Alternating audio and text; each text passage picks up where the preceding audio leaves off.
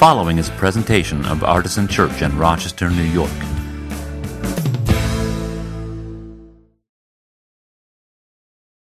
We are talking for uh, the past few weeks and for the next few months about what Artisan is going to look like in our next decade. We celebrated our 10th birthday at the beginning of the year, and so we're thinking all year long about what is our second decade going to look like as a church. And um, just as the song says, You're my first, my last, you're my future, and my past, it, it dawned on me that the, the same ways that we have encountered God and embraced people and engaged culture in the way of Jesus over the last 10 years is, is this, it's the way we need to do it in the next 10 years. It's not actually rocket science. All we want to do is continue to live into our five foundational values of awe, beauty, roots, community, and justice. You all know those, right? You'll even say them with me if I say it again, probably. Awe, beauty, roots, community, and justice. Those are the five values that shaped our community when we started this church and they are the five values that will shape our uh, community as we enter our second decade together.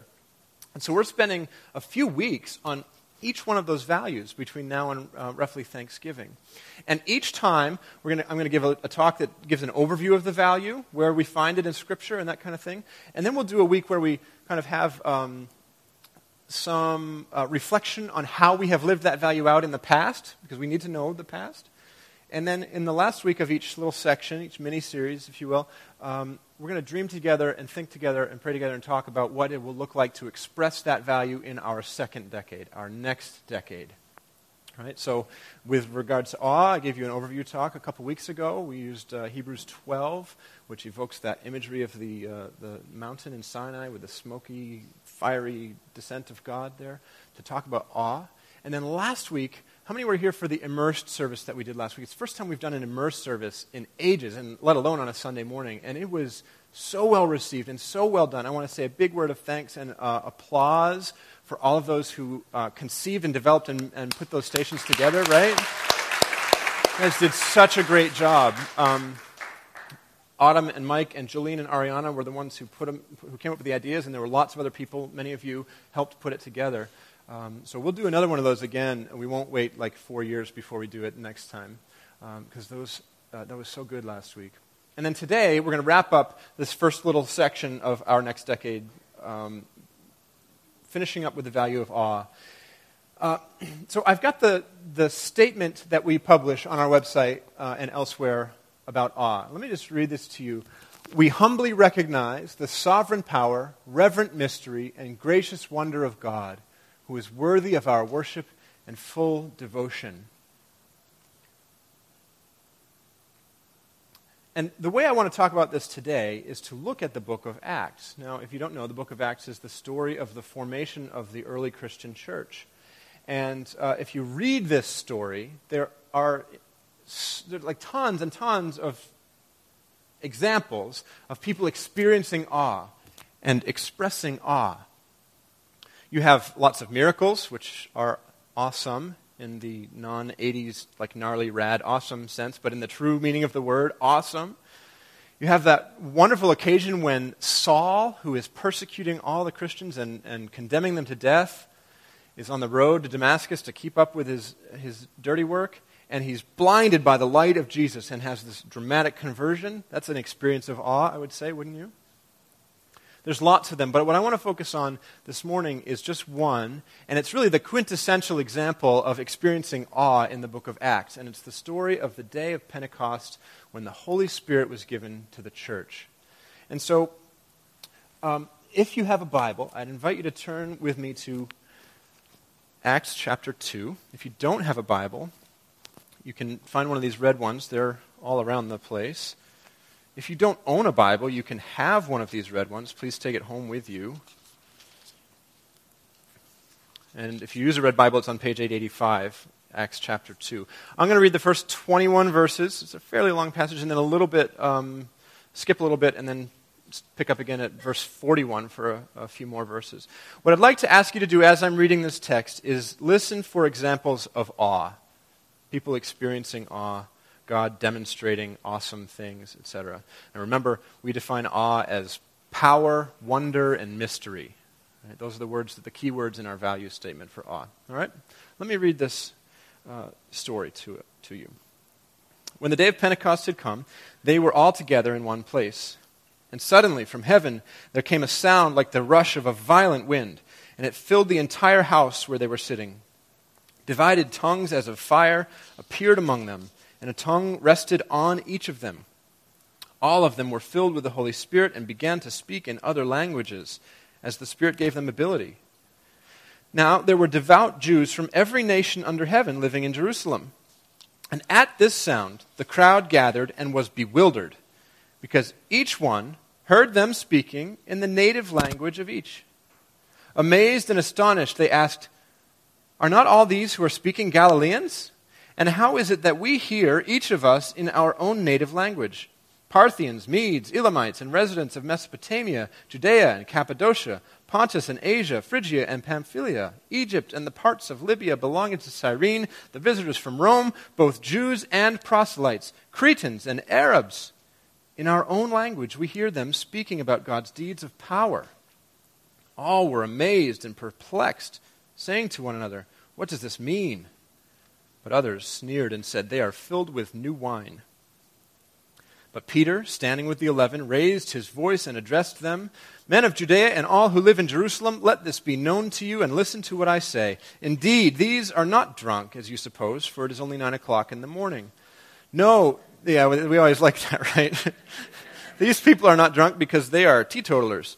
Nope, it's only nine in the morning. This is what was spoken through the prophet Joel. In the last days it will be, God declares, and here he's quoting that I will pour out my spirit upon all flesh, and your sons and your daughters shall prophesy, and your young men shall see visions, and your old men shall dream dreams, even upon my slaves, both men and women. In those days I will pour out my spirit, and they shall prophesy. And I will show portents in the heavens, in the heaven above, and signs on the earth below, blood and fire and smoky mist. The sun shall be turned to darkness, and the moon to blood, before the coming of the Lord's great and glorious day. Then Everyone who calls on the name of the Lord shall be saved. Turn the page if you're in the red Bibles. We're going to go to verse 40, uh, 41. So Peter then goes on to talk about Jesus at great length. And it's not that I want to skip over Jesus. Jesus is at the center of what we're doing. But he's preaching a sermon about Jesus. I'm preaching a sermon about awe more broadly. Um, so uh, I promise I'm not trying to skip the Jesus part, if that's what you think. Um, so toward the end of this discourse, he says this, verse 41. Um, well, 41 actually is when he stopped talking. This is the, uh, the author, Luke, editorializing here. So those who welcomed his message were baptized. And that day, about 3,000 persons were added. They devoted themselves to the apostles' teaching and fellowship, to the breaking of bread and the prayers. Awe came upon everyone because many wonders and signs were being done by the apostles. All who believed were together and had all things in common. They would sell their possessions and goods and distribute the proceeds to all, as any had need. Day by day, as they spent much time together in the temple, they broke bread at home and ate their food with glad and generous hearts, praising God and having the goodwill of all the people. And day by day, the Lord added to their number those who were being saved. So, um, that's a really uh, longer passage than I usually read in one go, but that's okay. It's scripture. It's good to soak in it, right? Um, would you take uh, just 30 seconds, and uh, I don't always ask you to do this, so if this creeps you out, don't worry. I won't do it next week, probably. I'm not preaching next week. Um, turn to the person next to you and just say, I saw awe in this. And then each of you do that. It takes 15 seconds each, and I'll call you back in just a second, okay? Where did you see awe in this passage?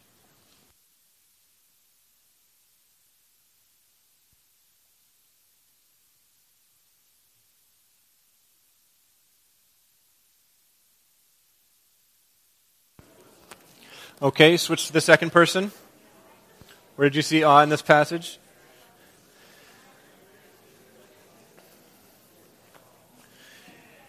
Introverts, you have five more seconds of pretending that you're listening.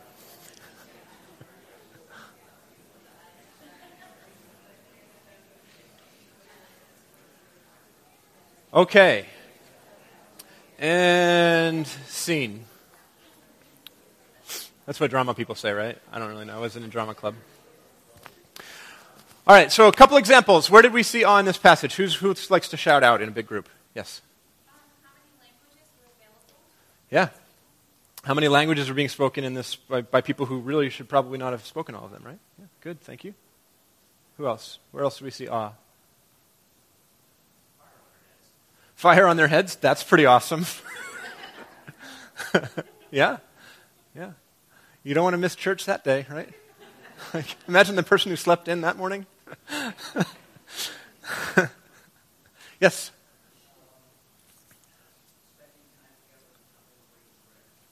That's, yeah. Spending time together, breaking bread. We can see awe in that for sure. Yes, Denise, a couple more. Uh, like 3,000 people added, you know, baptized in one day, right? Yeah, the water was probably plenty warm by the end of it.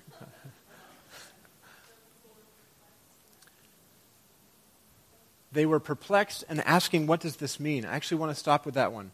Um, what a thing to have an experience of God where you're like, I have no idea what just happened. We'll get to that in a little bit. But really, the important question for our purposes today is not where do we see awe in the story, but rather, how does this story offer us, Artisan Church, a model for expressing our value of awe in our next decade? Right? That's the question at hand, correct? This is the third week of awe. We want to be thinking about the future now. And I, as I was thinking through that question, uh, it, ha- it just so happened that three ideas rose to the top for me. Um, so all you note takers are like, yes, he finally has a three point sermon. I can write one, two, three, and words after them. um, uh, and yet another thing that doesn't usually happen here at Artisan. But it happens that there are three things that I would like to bring to our attention as the uh, as the pastor of this community, as the leader who is casting vision for our second decade as a church, these are the things that I want us to look at right now in this story for how we might be called to and be able to express awe in our second decade. All right? Now, some of them are things that we'll experience whether we want to or not. If you're in the presence of God, X, Y, and Z is going to happen sometimes. You have nothing to do with it. Other times, there are occasions when we need to kind of push into it a little bit, right? And, and actually try to, to live into the calling that He's placed on us. So you're going to see both of those things here. So, what does this story show us about what it looks like for a church, a group of believers, to experience godly awe? Here's the first thing. If we're experiencing godly awe, awe we will see unlikely converts and unlikely prophets. Verse 39, which we didn't read, part of Peter's sermon, talking about all these Old Testament prophecies and promises, what he says to this group of people is the promise is for you. Good so far. I like when the promise is for me. The promise is for your children. Yep, I sure hope that my kids get to engage and enjoy the promises of God. And for all who are far away, well, I'm not so sure I like that one. Aren't we a chosen race, a, a royal priesthood? Everyone whom the Lord our God calls to him, calls to himself. What is the determining factor for who receives the promises of God? Is it by station of birth? No. Is it by uh, your ability to adhere to a moral or ethical or legal or religious code better than those around you? No. The determining factor in who receives the promise is everyone the Lord our God calls to himself.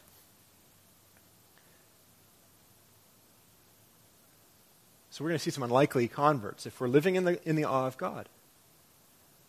We'll also see some unlikely prophets Remember Peter, the apostle, quoting the prophet Joel, right? Saying that he's going to pour out, I will pour out my spirit on all flesh. And then he goes on to list all the categories. And included in the people who will prophesy in those days are all the people you'd expect, you know, in a, in a patriarchal culture. You'd say like men and religious leaders primarily, right? But he says sons and daughters, old and young, men and women, even the slaves. Everybody is invited into this experience of speaking on behalf of God. That's what prophesy means. If God is going to pour out his Spirit on all flesh, that means that sometimes people are going to be converted to this way who we would not have thought were appropriate. We would not have maybe invited them to the table, and yet there they are. The church had this problem. As you know, if you know the rest of this story in the book of Acts, it's all through the book of Acts. They were utterly confused when the Holy Spirit seemed to descend on individuals who had no business being in the God business, namely Gentiles. And they had a really difficult time balancing their cultural and religious expectations with the reality that the, the Holy Spirit seemed to be giving the gifts of teaching and prophecy and leadership to individuals who had no business being in the teaching and prophecy and leadership business, namely women. Right? And you can read the New Testament and you will see them struggling to work this out. The Apostle Paul writing things like, There's no longer Jew or Gentile, male and female, slave and free. That's his attempt to bring these people who have certain expectations about the way the world should be structured into this new kingdom reality that God is bringing about, where all those expectations seem to be getting blown up. And sometimes the only thing that we know about our faith is that it's our faith, not somebody else's. And here comes the Holy Spirit screwing that all up. If we're going to live into the awe of God in our second decade using the Acts chapter 2 church as a model, we are going to see unlikely converts and unlikely prophets. And it's going to be our duty to let the wind blow where it will. Now, wind and spirit, the same word in the biblical languages. I sometimes wish it was translated Holy Wind instead of Holy Spirit because wind is a little bit, you know, a little bit more predictable, a little bit less predictable, a little bit more dangerous sometimes, right? All right, so we're going to see unlikely converts and unlikely prophets. Second thing, if we are living into the awe of God, the way the church did in the stories of Acts 2, we're going to see worship and evangelism and justice all tied up together in one big thing. That last bit that I read, verses 43 through 47, let me just read this again. Awe, here's the starting point. Awe came upon everyone because many wonders and signs were being done by the apostles. Now, all who believed were together and had all things in common. They would sell their possessions and goods and distribute the proceeds to all as any had need.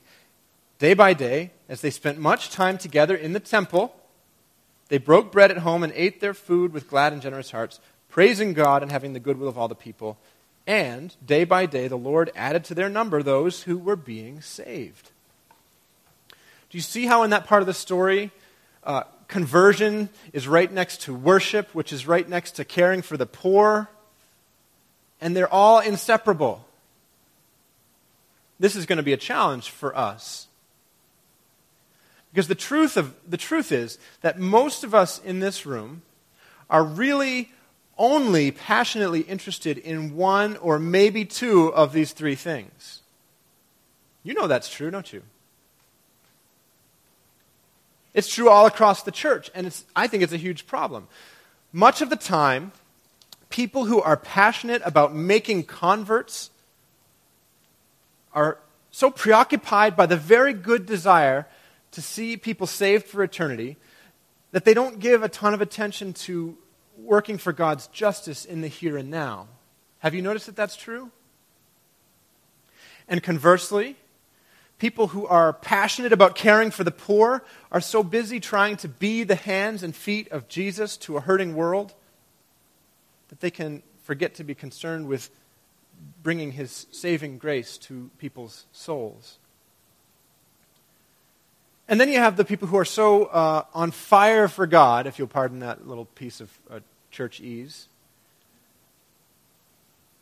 that they could just stand in worship, day and night and never really think about evangelism or justice. But the church in Acts 2, when awe came on everyone, saw all three of these wonderful ends joined together in one beautiful community reality. And so we ought to expect that all three things will happen in our next decade if we are going to allow awe to come on all of us and into our community. We need to expect that they will happen. We need to seek out that they will happen and try to make it happen. And we need to celebrate all three types of things when they happen. Now, each one of you in the room can look at the list that's on the screen there worship, evangelism, and justice and pick the one easily. You, can, you don't even have to think about the one that comes naturally to you that you are most concerned with. And God bless you for it because that is probably indicative of how you ought to be serving in the church and how you ought to be living out your faith. But it cannot be to the detriment and to the avoidance of the others because the, the full picture involves all of those things.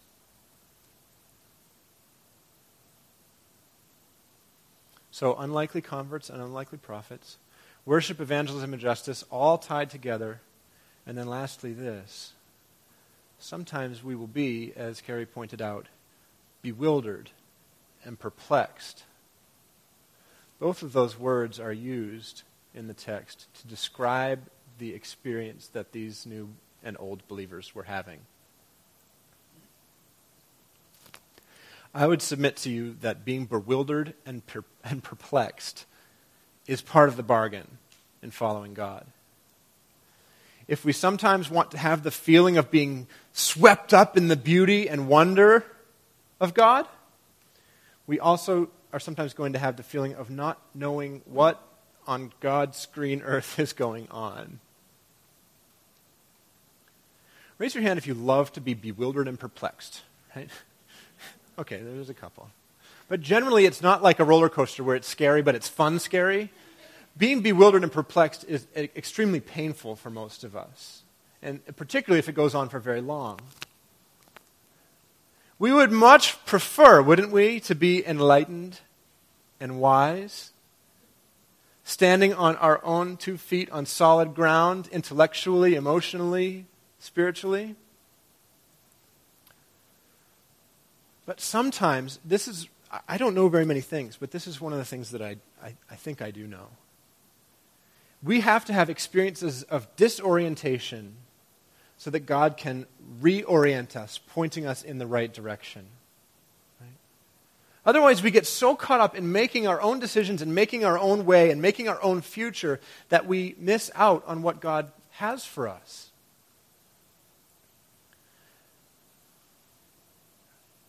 And pin the tail on the donkey is fun at a birthday party, but when your whole life feels like you've been blindfolded and spun around and just pushed in a direction in a dark room, that is not an enjoyable experience. And yet, it is part of experiencing awe. The people heard these languages and they said, What is going on? The devout Jews saw Gentiles coming to faith and they thought, What is going on? The patriarchy saw women being gifted and they said, What is going on? I could give you lots and lots more examples. But that's the reality of living into godly awe. Sometimes we will be bewildered and perplexed. It is par for the course.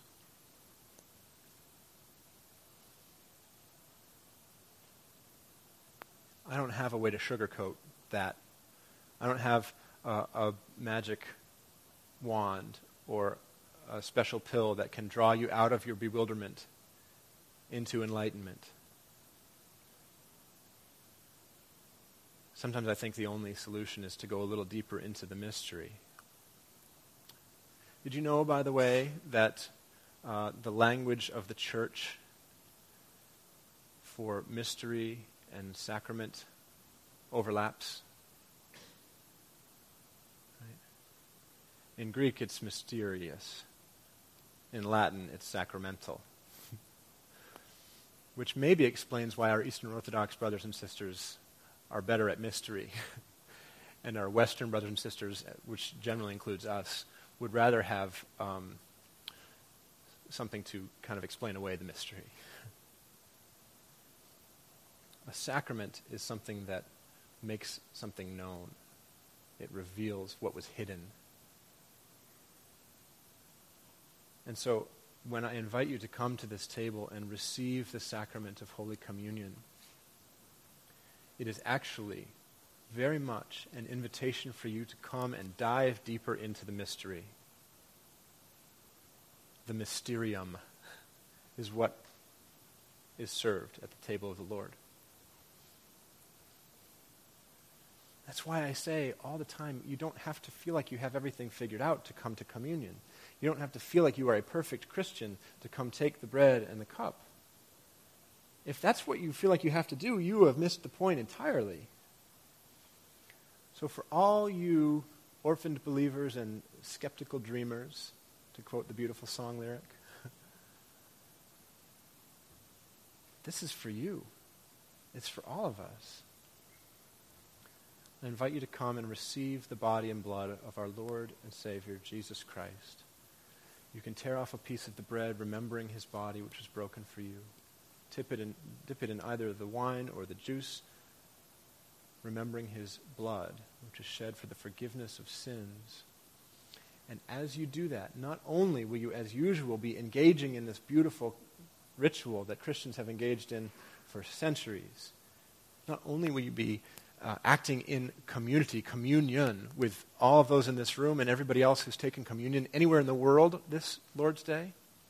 Not only will you, will you be receiving food for your souls, as John Wesley says, all those things are true, but also today, perhaps you will be deciding to embrace the mystery, to step into an awesome, godly bewilderment, trusting that His hand is there to guide you and that you won't be walking alone in a dark room, dizzy and unable to see. Let's pray.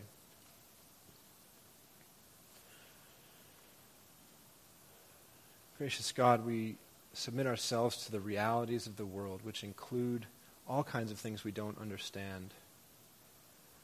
We trust that you are good, that your love is for us all, and that Jesus is enough. And so we come to him now, receiving his body into our own as we become the body of Christ, praying that the mystery would not drown us, even as we are carried deeper and deeper into the ocean of your grace. We pray these things through Christ our Lord. Amen.